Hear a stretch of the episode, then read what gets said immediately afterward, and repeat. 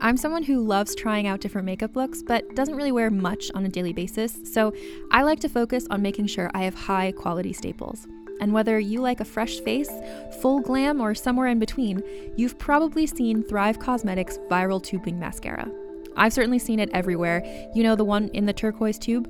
So, that mascara, along with all of Thrive Causemetics beauty products, are certified 100% vegan and cruelty free, which I look for in makeup, and they've got excellent quality to match.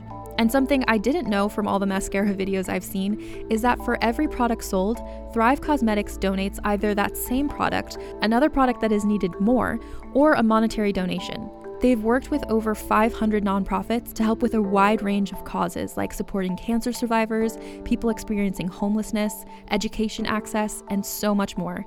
Knowing that makes me feel even better about using their products. And I do enjoy using them. Like I said, I like having high quality staples, and so my favorites are products that are multi purpose, like the Brilliant Eye Brightener. It comes in a bunch of colors, and I like using them as eyeliner, eyeshadow, and even highlighter. Thrive Causemetics is luxury beauty that gives back. Right now, you can get an exclusive 20% off your first order at thrivecausemetics.com slash thrive.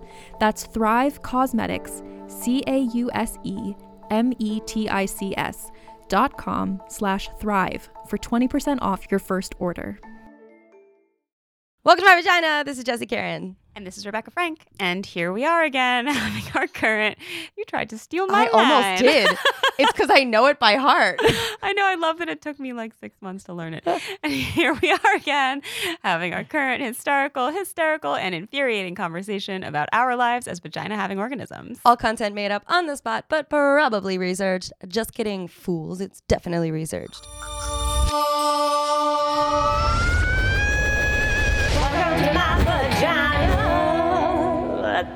I have a really fun update to an earlier episode. Which episode was it that I talked about my vibrator? Mm, mm. The masturbation episode? It was the masturbation episode. Okay, so you all might remember from our masturbation episode, which will be linked in the show notes, that um, I was gifted a vibrator by my sister in law, Claire. Hi, Claire. Hi, Claire. um, and uh, and then I I went abroad, I think, and I didn't want to take it with me because I was afraid of going through all of the plane check things and whatever.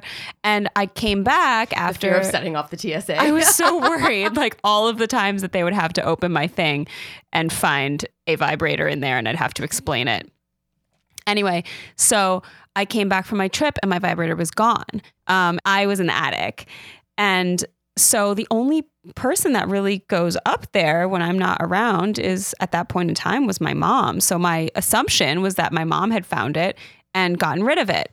Because there was a point in time when my mom, I went away to summer camp and she got rid of my guinea pig.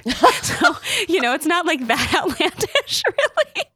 I mean, she got rid of like a live heart beating thing. So yeah, why not the vibrator? Yeah, too? I, yeah. I mean, to Love be you, Mrs. Frank. yeah, mom's the best. To be fair, it, I wasn't cleaning the cage out, so she gave it to the preschool, and Charlie had a very, very happy life.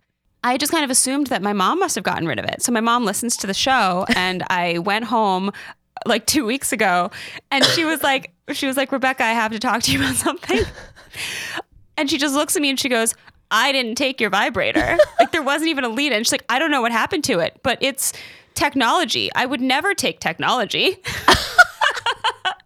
so I like how that's her thing. yeah, yeah. So like the mystery is still there. I have no idea what happened. to Where my did it vibrator. go? I don't know. Who took the vibrator? Who took my vibrator? Who was it? Own up. Own up to it. Yeah. And I was I was at dinner with your family when your mom was telling that story, and Mm-hmm. I swear to God, I looked around to see like if I could see anybody's guilty face. Yeah. Nobody. Was it was it your brother? Was it your dad? Who Or- did it? Who did it? Well, Lucy wasn't there. Maybe it was Lucy. Maybe it was Lucy. Or my cousin Rachel stayed in my room for a while. Maybe it was my cousin Rachel. Where did it Where did it go? go? Where did it go? Room trolls. Yeah, I'm gonna start like I'm gonna start like posting missing silver vibrator. 20 years ago. if seen, please call this number. Your mama misses you. But all I've seen of this old world is a bed and a doctor bill. I'm tearing down your brooder house, cause now I've got the pill. This week, we're going to answer a lot of your questions about birth control, history of, status of, and then we're going to talk about crazy animal sex stuff like bees. Babies. The reason we have sex and also the least common reason why we have sex. I didn't realize that contraception literally means fertilization. I also did oh, I'm not sorry. realize Sorry. that. Contraception literally means against fertilization. Okay, because I was like, why? My That doesn't make any sense Nope. at all. Yeah. So in 1997, researchers gave a group of folks a list of eight reasons um, that they might want to have sex and have them, and they had them rank them from one to eight, and to have a baby ranked eighth out of eight reasons. Wow. Because obviously, sex feels good. We're not just here to reproduce. Yeah. And I'm sure, like, depending on, like, some people would say, I have sex to have a baby, but that's people who are specifically just right then trying to have a baby. But Yeah. they probably still also have it for pleasure. And they're like, if a baby comes, awesome. Cool. Yeah. But that's why birth control was invented. So we're going to start out with some antiquated methods that are not based on any real understanding of how lady parts worked, used to prevent babies. Hashtag this is not science. so throughout history, our ancient friends from all over the world had a lot of desperate theories on how to have sex without getting knocked up, and they are all real weird. All right, lay it on me. Okay, so in ancient China, women drank a birth control cocktail of mercury and lead, which is highly effective because it's more difficult to get pregnant when you're dead. I was about to say, isn't that why we're not supposed to eat a lot of tuna? In medieval Europe, magicians recommended that women who do not want to get pregnant, wait for it, strap a weasel testicle around their thighs, like a weasel testicle, Like a ferret? garter belt. Yeah, Ew. I guess Like, so, right? They're weasels. So do they do they kill the weasels or do they just remove the testicle and set the weasel free? I'm gonna go ahead and say it dead. Yeah. Everyone's dying. I feel like medieval Europe wasn't all about like let's save the animal I bet they make a lovely hat though. Yeah, that doesn't seem like a catch and release type of Yeah. situation. I assume that that would be highly effective. It's essentially abstinence. No one wants to fuck a weasel testicle. right. And if you didn't have any weasel testicles on hand, you could make a necklace made of the severed foot of a weasel. I just like poor. I'm on. I'm sorry. I know you don't like ferrets, but like poor weasels. Like, what they ever do to these people? Listen, I don't I don't like ferrets, but I do not I do not condone the removal of foot or testicle for birth control reasons. Let them live their lives. Let them keep all of their like pieces to themselves. I just far also away from me. Feel like somebody had a vendetta against weasels and was like, "Hey," and like started a rumor. I have a theory. okay, This was the uh, previous incarnation of Rudy Giuliani.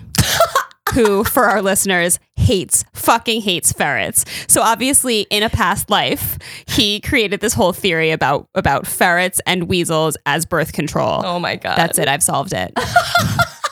Rudy. Yeah, he went back in time. Exactly. He's a time traveler. It also, when I was reading this, it made me think of you know how that the tradition at weddings is to like the man pulls off the garter belt. Yeah. Oh my God. And there's like slime and blood. Oh, and also, and I couldn't find much information about this, but I got one sentence about it and it was enough. Apparently, the anus of a hare, a rabbit, Mm-hmm. Mm-hmm. Mm-hmm. was a very ho- po- a very popular homeopathic remedy for the whole pregnancy thing. But what do you do with the anus? I don't do you eat the anus? Do you sit on the anus? Do you put the anus in your underwear? I don't know. And like Anus cocktail. and like how much of the anus hare? Like Right. So how much of the anus? like of the butt? Yeah, like do you just get the circle? Like is the whole like interior, like the whole sock, the pink sock? make a sausage. Make a little locket. oh God. I actually almost threw up. It's really Get it, gross. Thanks for that. cool. Going in deep yeah, here we go. or not. Yeah. Depending. We just don't know how much of the anus.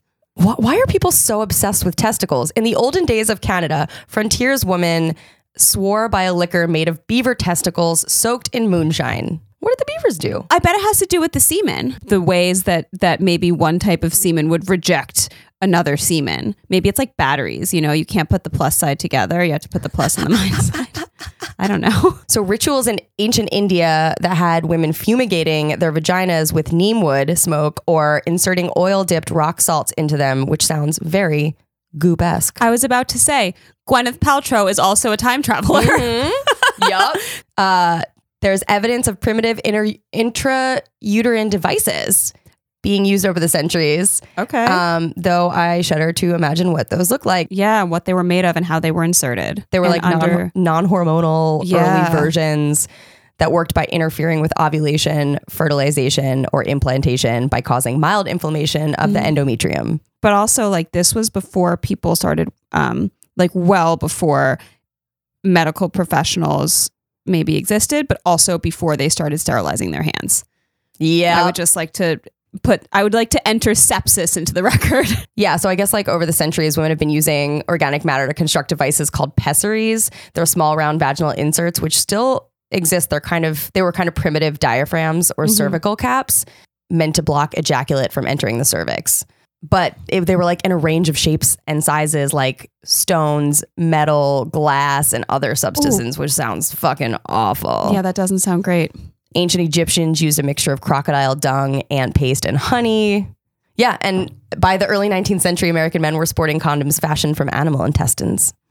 yeah So some of the remedies were actually successful enough that they kept ladies using them. Silphium was an ancient plant that seemed to have real contraceptive and ab- abortifacient, contraceptive and abortifacient properties. 2600 years ago, the Greek island of Thera was becoming overpopulated and pretty short after that, I don't know how to say this, Cyrenians, they discovered silphium, this weed in the fennel family that was growing in the hillsides around town. It was a great garnish for food, but it was also really good at preventing women from pregnancy and preventing pregnancies from progressing. okay Yeah. So, so, they drank some tea Yeah.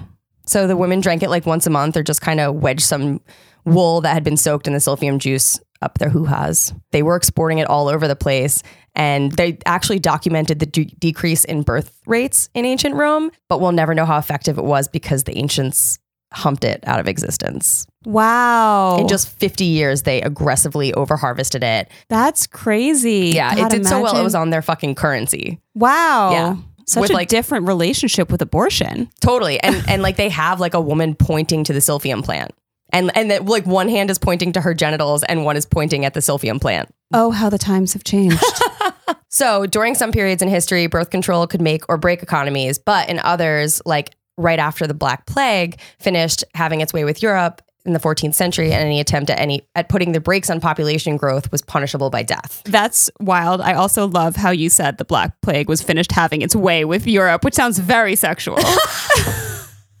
well done. Thank you. yeah, but I mean that makes sense. Like populate like population control is a real thing, how it ebbs and flows. Mm-hmm. Yeah. Yeah. And like, so this is where the fucking church reared its ugly head and the church got really involved. As they are wont as they to do. Yep. And made a huge fuss about wasted semen. It was a sin and an abomination against nature. We've we've talked about in other episodes. Mm-hmm. Um, and in 1484, Pope Innocent the Eighth issued an order commonly referred to as Witch Bull 1484, in which he recognized the existence of witches, aka women who knew about birth control Mm-hmm. and other useful things like how to safely deliver a baby. Mm-hmm. Like Midwives. you're gonna lose your shit over wasted semen because of a decline in humans, and then you're not gonna give, then you're not going to allow safe deliveries for babies. Right. Like the hypocrisy of like getting rid of midwives and Oh yeah, I mean, there's it's all hypocrisy all the mm-hmm. time. You know, it's, it's never like there's never a straight line of logic. But this is where the witch, like a lot of the witch hunt really started, is he gave his approval to correct, imprison, punish, and chastise witches accused of having slain infants yet in the womb and of hindering men from performing the sexual act and women from conceiving. So essentially, Pope made contraception and abortion illegal, Right. and then lots of people died, Yeah. including midwives and folks who actually knew what they were fucking doing. Yeah, and probably women in childbirth and babies that are not viable. Or, Yeah, and you're so worried about the population, there could have been a mm-hmm. lot of like healthy births. Yeah, the first technological revolution in contraception contraceptives arrived in colonial America with the invention of vulcanized rubber in 1839, which was also when the vaginal diaphragm came out. And then between the 1840s and 1890s, for the first time, most of the states had either banned contraception or radically limited it. and then it wasn't until um, 1965 with the Griswold versus Connecticut decision that it was uh, made legal in the United States for people for married couples to gain access to contraception. And then in 1972 with uh, Eisenstadt versus Baird, it established that unmarried people have the same contraceptive rights as married couples and may therefore have sex without the intention of having a child. So it wasn't until 1972 that privacy laws were such that people outside of marriage were able to buy contraception legally in the United States. Right. Here's a really crazy thing that I learned today. In 1942, there was a Skinner v. Oklahoma uh, decision in the Supreme Court, which held that states cannot impose sterilization as a penalty for a crime to weed out unfit individuals from the from the gene pool. So, like the state was sterilizing people because they thought that they were unfit to continue procreating. Wow. Yeah, and it wasn't until 1942 that that became illegal. Jesus Christ. Mm-hmm. Mm-hmm. Wow. Yeah. What the fuck? Yeah. These Supreme Court decisions will blow your mind. So luckily, over the last few few hundred years, our knowledge of the human reproductive system has grown, sort of, not as much as it should have. Mm-hmm. But birth control methods are a lot safer than lead poisoning and maybe more reliable than the anus of hare. but less reliable than ferret testicles. Yes. Here are like the the types of few, of categories. Uh, sterilization. You can take the female fallopian tubes or the male vas deferens, both structures that allow the transport of sex cells to the sperm or the eggs from the place where they are stored to the place where they are where they're fertilized on.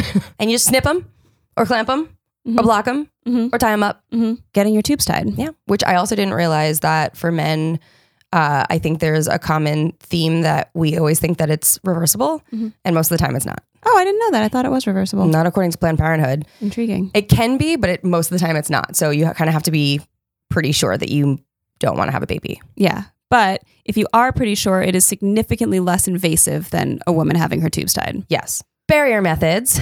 The idea here is to block sperm. hmm Build a wall. Build a build a wall.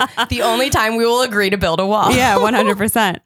If you consent to it. yes. Yes. And it does. Oh, I guess it could use federal funds. yeah. Yeah. It definitely Yeah. needs we're going to use federal funds to build this wall. Yes. So it, you know, it blocks the sperm from getting through to the cervix and to the egg. So condoms and diaphragms, essentially. Mm-hmm. Even though nobody knew about sperm until like the mid 15th century, people have been suspicious about the role semen played in the whole pregnancy situation. When were microscopes invented? Mm, The 1590s. That makes sense. Sperm is so small. Sperm is so small. Uh, we disco- men discovered or invented microscopes so that they could investigate their own semen. That 100% makes sense to me. Yeah. Okay. Good. I'm glad we got that all figured out. Hormonal methods. In the 1950s, some American drug companies started researching a way to make synthetic progesterone, a hormone that helps regulate the female menstrual cycle. That uh, we have Margaret Sanger to thank for because she started the first Planned Parenthood in 1921. hmm And she's the one who saved blah, blah, blah. What was his last name? Uh, the G spot guy from Nazi Germany. Oh, Grafenberg. Grafenberg. She brought Gaffen, Grafenberg from Germany, Germany. because he had the he had the first rings. Yeah, apparently she is a little controversial. Yeah, there was some fucked up shit going on with Margaret Sanger there for sure. Yeah, we'll Little- discuss her at some point. Yeah. By the early 1960s, they had developed the first oral contraceptive, far from perfect, but pretty reliable for not having a baby, and was approved by the FDA, which you said earlier. Yeah. And so there's two different types of, so if we're looking at birth control pills, there are two different types. There's combination pills uh, that have estrogen and progestin, and then there's progestin only pills, and they work differently. Contragestion, which means against gestation. Okay. So I think the most famous one is the IUD. It allows the sperm to fertilize the egg, but prevents the fertilized egg from implanting on the wall of the uterus. Right. And then there's abstinence, Mm-hmm. which, of course, is the good old fashioned 100% effective, but less fun. Way less fun. Way less Way fun. less fun. And should not be imposed upon people. There should be options for Yeah. everyone. 100% options. And you'll hear about that in our episode two weeks from now with Dr. Lori Petito. yeah, it's really fucking awesome. So, according to Planned Parenthood, there are 18 methods of birth control, and they are as follows Birth control implant, IUD, birth control shot, birth control vaginal ring, birth control patch, birth control pill, the good old fashioned condom. and then the internal condom. I honestly didn't even know about female condoms. Like I know about diaphragms. Oh, but- yeah. So diaphragms. Birth control sponge. There's a cervical cap, which is like a bowler hat for your cervix, I love that description. Some spermicide, and fertility awareness methods. aka the rhythm method. Then there are a few choices there. You could do the temperature method, where you take your temperature every morning when you get up, the cervical mucus method, where you check your discharge daily, or the calendar method, where you chart your cycle on an app or calendar. The withdrawal method, The breastfeeding as birth control method, outer course and abstinence, sterilization, aka getting your tubes tied, vasectomy. and that's it. I didn't realize that a vasectomy, um, that there's a an incision method or a non-scalpel method. I had no idea. I didn't know that The either. doctors make one tiny puncture to reach both vas deferens tubes. The skin of your scrotum isn't cut with a scalpel. Wow. when your tubes are tied, cauterized and blocked. But I want to talk about the breastfeeding one because I had no idea that that was an option for uh, for birth control. Yeah. So when you exclusively breast, thank you Planned Parenthood. Mm-hmm. Uh, when you exclusively breastfeed, meaning you nurse at every at least every four hours during the day and every six hours at night, and feed your baby only breast milk, your body naturally stops ovulating. You can't get pregnant if you don't ovulate. That's crazy. Yeah. So it's in order to keep women from being from getting pregnant too often. And if we think about, you know, uh, science and before formula was introduced, this would be a great method of birth control for people uh, to keep them from having babies all the time. Yeah. Because if you're breastfeeding for a year, you're free, so to speak.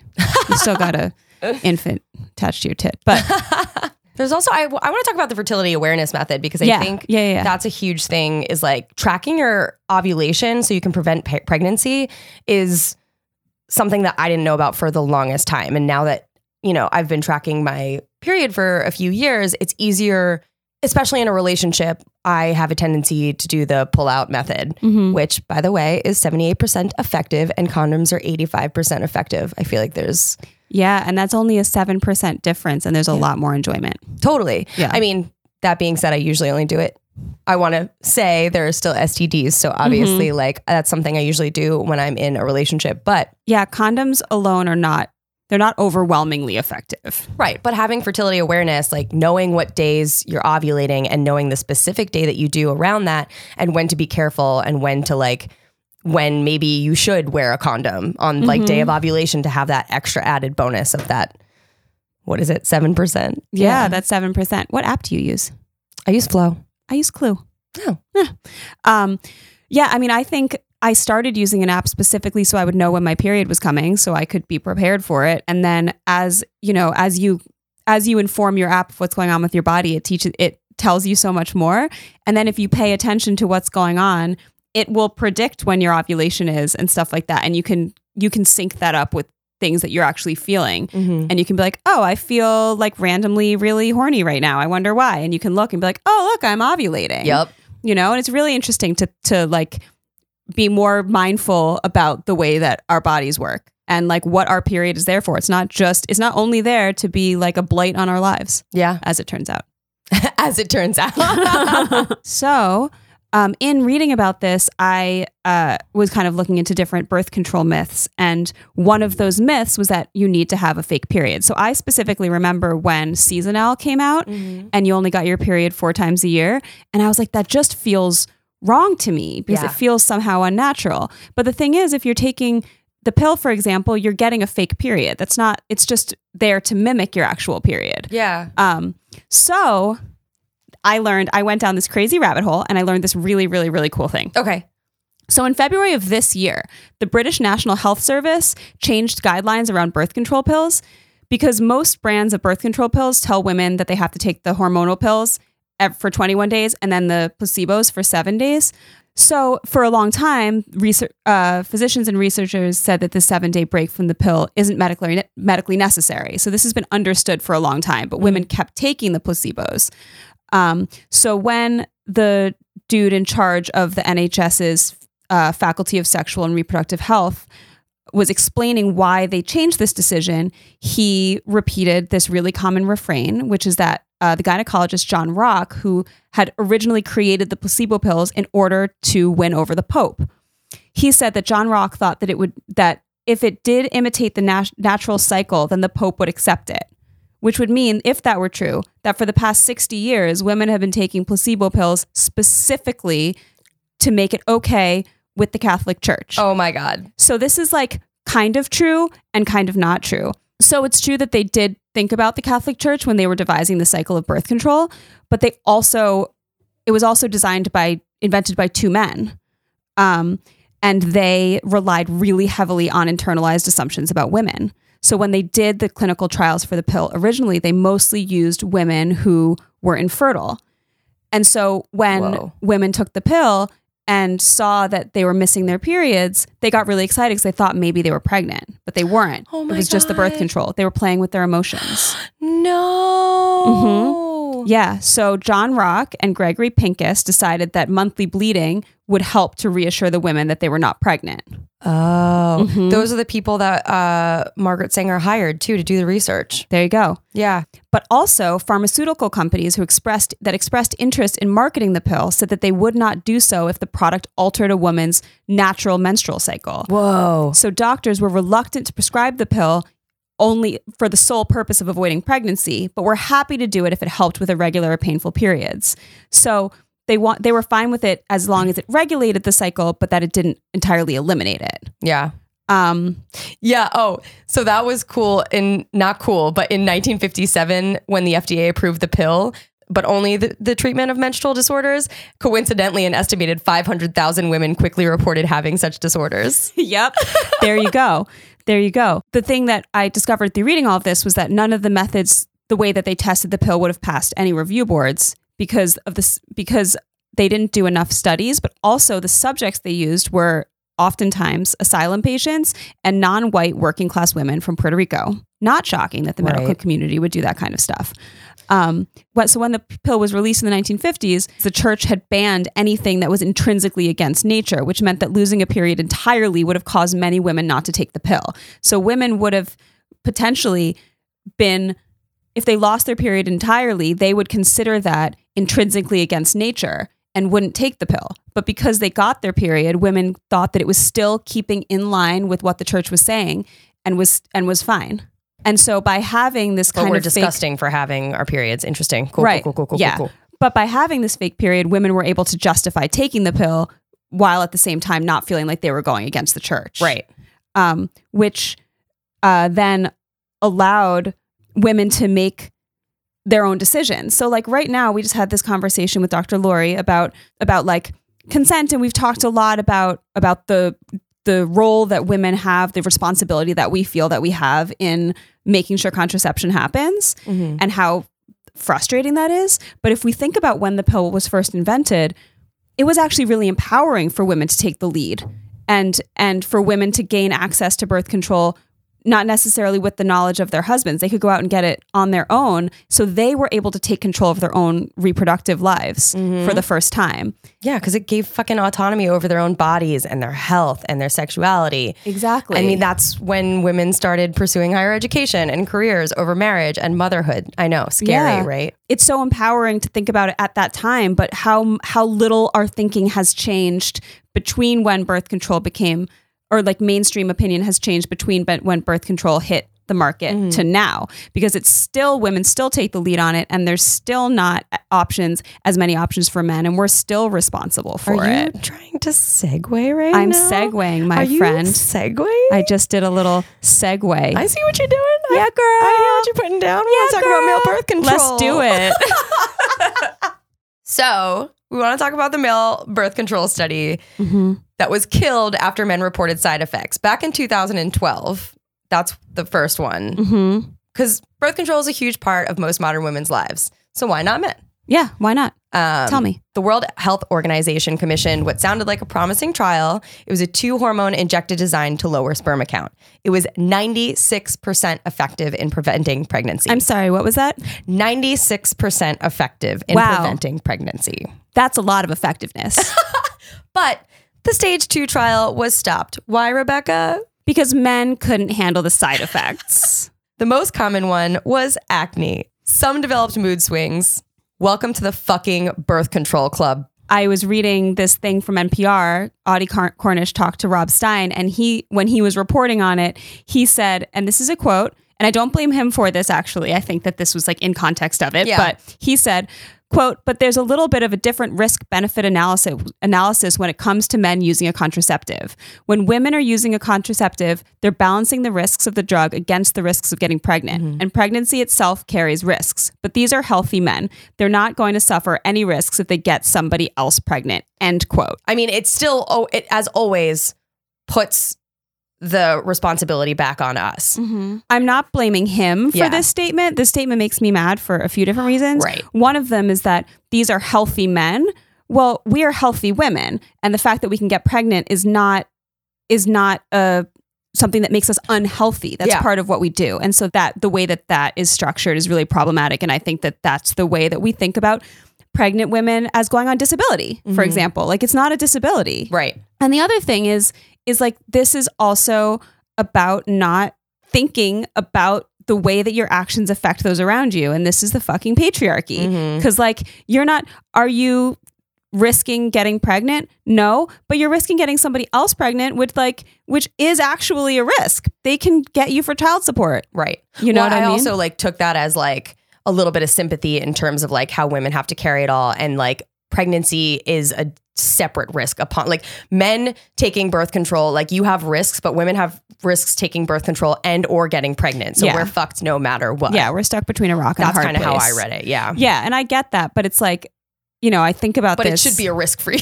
right exactly exactly it's like we didn't get pregnant alone so we shouldn't have to hold that alone either Right. Agreed. you know and so like this is to me it's like this is the reason why there's no male birth control because men don't feel responsible for what happens after they pull their dick out Yep. Mm-hmm. Oh, yeah. Oh, this woman, Elizabeth Kiefer, this is something she said, and I thought it was amazing. She goes, I like the idea of a culture in which men can't allege that a woman, quote unquote, trapped them into fatherhood because they too had the ability to make an autonomous birth control choice beyond a condom, where men also have to weigh out whether or not the choice of birth control is worth the impact it could have on their physique and whether or not the potential downside might make them a less desirable sexual partner because a lot of the side effects were something that women have dealt with for fucking decades. yep that's right She also says, like, I also wonder if the tip of the scale, both literal and otherwise, might be a good reminder for men who have had the luxury of a particular kind of privilege and freedom that women have been pulling this extra weight all along. Love that quote. yeah Love that quote. That's awesome. So the guy behind this uh, birth control, his name is Dr. Richard Anderson, um, and he uh, he answered a couple of questions about why this birth control ended, um, because in the in the reporting of they only did a trial of like 320 men or something like that, Mhm. and a lot of them, you know, there was acne, there was mood swings, there was uh, one person that fell into a deep depression and one suicide. Those are unfortunate things. Of Um, course. but his reply when he was asked about the severity of the mood disorders that the male participants experienced, he said, the great majority of mood changes were very minor and didn't cause the men to want to leave the trial. In a trial, all side effects are recorded, so you pick up a lot of things that may or may not be important. Mm-hmm. So he's basically saying, It's a trial. yeah, it was a trial and you report everything. And, you know, in a bigger trial, you can see whether this is statistically significant. Not to mm. say that it's not significant for the people that experience it, but if you're looking over an entire population, Yeah. how statistically significant is this? Right. Um, And you have to adjust. It's a trial. That's why you have trials so that you can adjust things like that. And if the significant amount was fine that and would use it, then like work with that. yeah. Yeah. Um, he also another medical student had asked him uh, that had said that the study incited claims on campus about preferential treatment for men in clinical studies. Uh, and he said, I don't think there is any basis for differential treatment, but yes, the so called minor side effects of female contraception are very prevalent, and it is unlikely that any male method would be completely side effect free in all men. There is no such thing as a free lunch, and that applies to contraception too. Yup. He said, I want, we want safe and effective contraception for everybody. Yeah, and it should be an option for both. Like that's a, that's something that you speak about with your partner, or like you decide within that relationship. Did do a tweaked version of that past failed attempt. I'm not even going to try to fucking say the name of this potential new birth control pill for men, so we'll put it in the notes. Um, but it's being touted as the best hope for a non-permanent male contraceptive option. I found one about a trial of a male birth control gel that's Yeah. underway. Is that what you're talking about? Uh, no, they did talk about that after this trial ended that they were going to work with um, gels and implants or Yeah. target how sperm works and make it swim less. Like a little less like Michael Phelps. Right. And a little bit more like me in the deep end of any pool. right? Like less like 2008 Michael Phelps and more like Yeah. if Michael Phelps were to try and swim in 2020. Yeah. Um, so this this trial is funded by the National Institute of Child Health and Human Development. Um, and the idea is that they're gonna. This is actually really fucking cool. They're gonna enroll 420 relatively healthy and young couples, and they're gonna recruit these couples from you know all these different countries from all around the all around the world.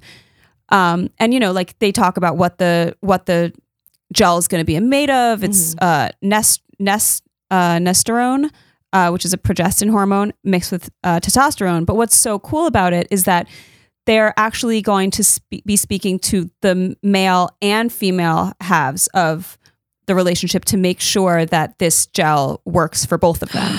To make sure, yeah. So it's like it's it's not just like testing a contraception and s- contraceptive and seeing like how the how the woman feels about it. It's saying like how does your sexual part how does this impact your partnership Both of you. Yeah, because we're talking about sex being between two people, and so is contraception. Mm-hmm. And I think that's a really fucking.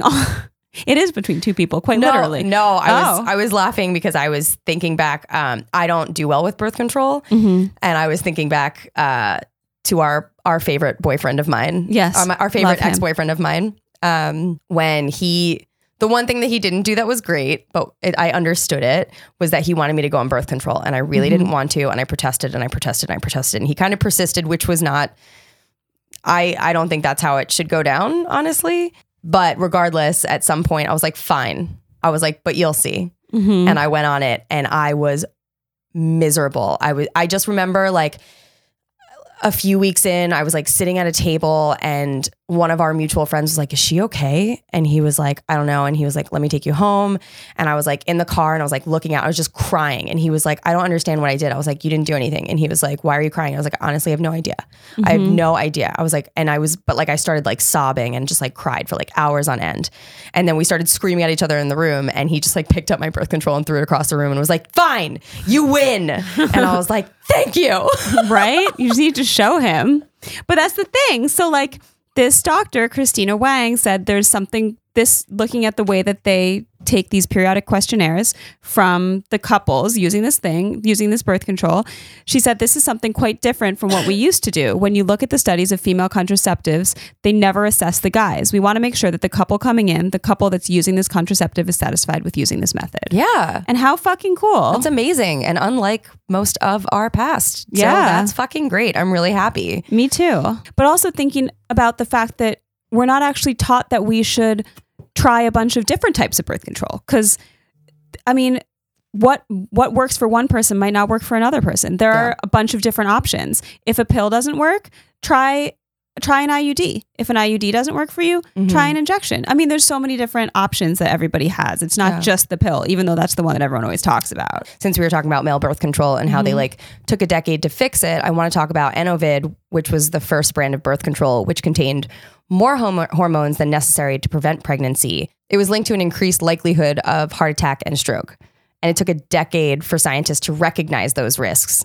And then they had to reformulate the pill with less hormones that was just as effective, but they pushed Enovid through mm-hmm. regardless. e- Because like, and that's kind of what I, I wanted to like compare that to men in terms of like they were like, oh, this trial is like hurting these this Yeah. amount of people, even though most of them are fine. But with women, it was like, cool, this is good enough.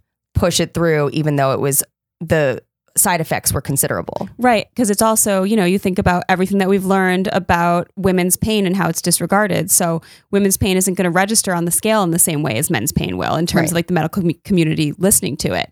But it's also like women were stuck being in control of this when when the laws around cl- clinical trials were different from how they are today. And so now I'm glad that that men don't have to endure the kinds of things that we had to before, but it's like of course. Yeah. You know, it's fucking 2019 and there's still no like temporary and effective contraceptive method for men to use. Uh, but now that they're developing one, it's in a like a like it's like in a nice thing, and like one dude getting depressed sets the whole thing off. Yeah. you know what I mean? Yeah, and that's that's the thing is like I don't want them to have to go through it either. right. The fact that for us it was just oh well the costs of what you're going through. is worth it.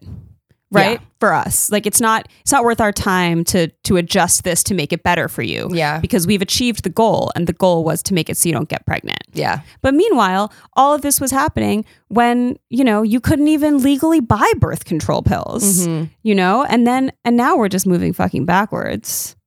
Oh, so here's a fun not so fun fact, but here's a fact. So if we're looking at uh you can use this or not. But if we're uh like looking at the way that that the laws worked, right? So 1942, the state finally was not able to impose sterilization. 1965, married couples could buy contraception. 1972, non-married couples could buy mm-hmm. contraception. 1973 was Roe versus Wade. And then in 1977 was when birth control method birth control makers were able to sell products to teens. Oh, wow. According to one study cited by Planned Parenthood, by 1970, college enrollment was up 20% among women who had access to the pill by the time they turned 18, compared to women without access. And between 1969 and 1980, the dropout rate among women with access to the pill was 35% lower than women without. For those of you who don't understand why, it's because they weren't having babies. Yeah. because there mm-hmm. weren't weren't any babies. Yeah. And they weren't the sole responsible person for said baby. right. Because if we then kind of double back on that that statement that I read, there's not if you if a woman has a child. I mean, we we look at at like Serena Williams for example. Serena Williams had a child, and every fucking time that she sits down at a media table. People ask her about her kid. No one ever asks a fucking dude about his kid, right? Dudes like parade their kids in front of the camera, just like as almost. I know that they love their kids. I'm not trying to be a dick about it, but they make them into a prop. And it's like nice that you get to bring them up and leave them out when you want to. But women don't get to do that. And that goes with life in general. Yeah. Like if you have a kid, it's you're the one that is growing that baby that has to give birth, that then has to uh, decide to breastfeed or not, to recover yourself and to fucking figure out childcare to go back to school, Yeah. which most people can't do. who what there was a mom recently that people were she was like a celebrity and everyone was like oh my god look at that dad taking his kid out and like for the day and they're just like you know and, and they were like fawning over it and she was like why are you fawning over this Mm-hmm. he's the dad Mm-hmm. i do the same fucking thing Yeah. that's also his job we share this job Mm-hmm. so like why like this i know that we grow it but like we're not the sole responsibility for and like why do you get to do these things and we don't and why are you paraded for it Right. And like what the dropout rates of men at the same time was. Mm-hmm. I'm sure that most dudes who knocked a woman up did not drop out of college in Right. order to take care of that child. Yeah. When we look at where the responsibility is and like why women feel so responsible to take care of birth control, to go get abortions, to do all of this kind of stuff, it's because it's not just a decision that ends that day. mm-hmm. And we shouldn't have all we shouldn't have all of the responsibility all the fucking time. It's exhausting. I'm tired i'm just talking about it. Me too. I'm tired. Yeah. Today, 62% of women age 15 to 44 use some kind of birth control, according to the CDC. Four out of five sexually active women have used the pill at some point in their lives. And if it is used perfectly, only nine out of every 100 women will experience an unintended pregnancy. Whoa. Yeah. Whoa, whoa, whoa, whoa. Yeah. So, I mean, contraceptive good. It's- I kind of want to end it on that. Yeah, this is where our brain's at. Ugh. Contraceptive good. But the good news is we have literally dozens of medications to help men fuck good. Well, good for them anyway. I mean, there's no pill to teach a dude to cut his fucking nails before he puts it. You know what? That's the subject for another headline. All right. Well, uh, we talked about birth control and humans. Yeah. so uh, Animal sex. why not talk about the animal kingdom and Sex. yeah, animal sex. Just gonna keep saying it over Weird and over again. animal sex. I'm going to keep dragging it out and Rebecca's just going to keep saying animal sex. cool. Let's do this. You want to go first? Sure. Uh, if pandas are reluctant to mate, showing them videos of other pandas mating has proven to help them get in the mood. They have porn. Panda porn They- alliteration too. Wow. Puts like uh, fuzzies into a whole new light. Are they called fuzzies? Furries. Furries. Sorry, Furries. I didn't mean to call you fuzzies. Maybe there's a whole like subset of furries. fur, like fuzzies of furries, Yeah, like furries. like different types of hair. Maybe. Let us know. yeah. Are you a fuzzy? Or Do a furry. uh, female Chinese fruit bats give males blowjobs even while they're penetrating. What? What? Wait, how? Okay. Uh, apparently, a random study on fruit bat sex found that females often lick the penises of male fruit bats even during sex itself. How do they do that? They're so flexible. Right? Like fucking acrobats. Yeah. Well, they do sleep upside down. Acrobats! Oh, Holy damn. shit. uh, apparently, researchers believe that it may prolong the sexual encounter. Did you know that alligators spend every moment of their lives with an erection? Whoa. Yeah. Bummer. Yeah. Yeah. High school must be rough for them. so hard. Girl, is it macaque? It's, it's M A C A Q U E, which makes me want to say macaque. Call Girl- macaques. Girl, macaque, ma- macaque. It's M A C A Q U E. Monkeys. Macaque. Macaque. Apparently, make males pay for sex with grooming services. wow. Okay, girls get it. Sex work, the oldest profession. Yeah. Kangaroos have three vaginas. Talk about a bummer because it means they can be perpetually pregnant. Wait, like with three different other kangaroos' babies? Yeah. Wow. I mean, they could have they could have sex with three kangaroos at once. I guess I don't know wh- how close together these vaginas are. uh, sex is pretty much the only thing sloths do quickly. Womp womp. Flatworms engage in penis fencing when trying to impregnate a pen- potential mate. They basically stab violently at one another with their penises. I just had like a a visual of a musketeers situation. Right? Like a sexual flatworm porn. Yeah. On guard. yeah. Girl chickens can eject sperm if they don't like the rooster who mated with them. Wow. Koalas have two penises. Maybe they should go have sex with kangaroos. Oh my god, true. You know? True. It'd only be one empty hole. Cross species. Go for it. I mean, so much cute. Like, look at that guy's nose. I don't even know what an argonaut is, but apparently male argonauts have detachable penises that can swim solo to a mate. That is terrifying. Like imagine detached penises just like swimming around and like sidelining you. I kind of like feel that way in life. Yeah, It's that's like random true. penises coming out. It's just coming a at bar. us. Yeah. yeah, exactly. Uh, an argonaut is a small floating octopus, the female of which has webbed sail like arms and secretes a thin, coiled, papery shell in which the eggs are laid. Uh, male honeybees compete, compete to mate with their queen, but during the explosive ejaculation, his penis rips off and he falls to his death. Wow. I got to tell you what, bees don't have it easy.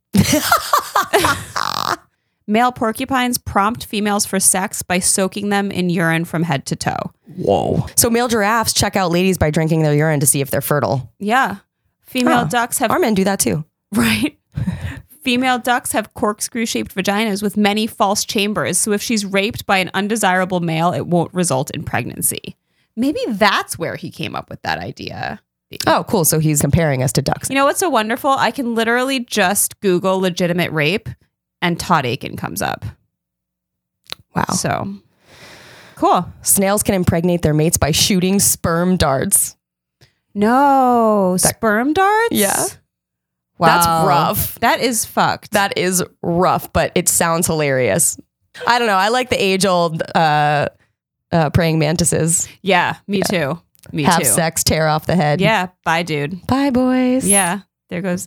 It's a what you should do to fuck boys, anyways. You know.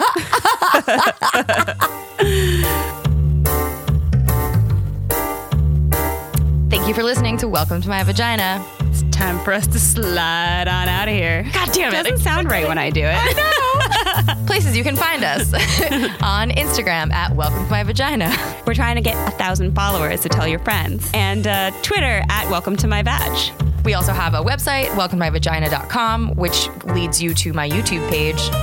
Also, welcome to my vagina. Uh huh. And there's a blog section where I have posted a couple of things, but we're also looking for writers. So if you have interesting opinions, if you are a person who wants to break into writing and wants to share your voice, we're looking for diverse opinions, all sorts of different people. We're basically looking know. for anyone who's not a cisgender man.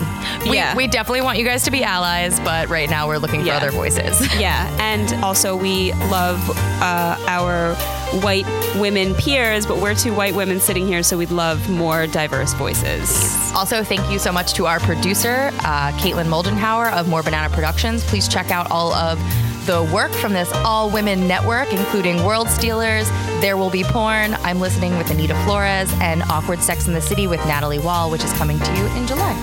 Yeah, more banana production is killing it. Yeah, guys, we're kind of taking over the world. And don't forget to review us. And subscribe and tell your friends. Yeah. And we're gonna have merch soon. Merch. I don't know why that word always makes me think of Merkins. Ooh. Merkin merch. also, check out all of Rebecca's writing at franklyrebecca.com. Dun, da, da. Yeah. All right. And See email you us. next. Tuesday. See you next Tuesday.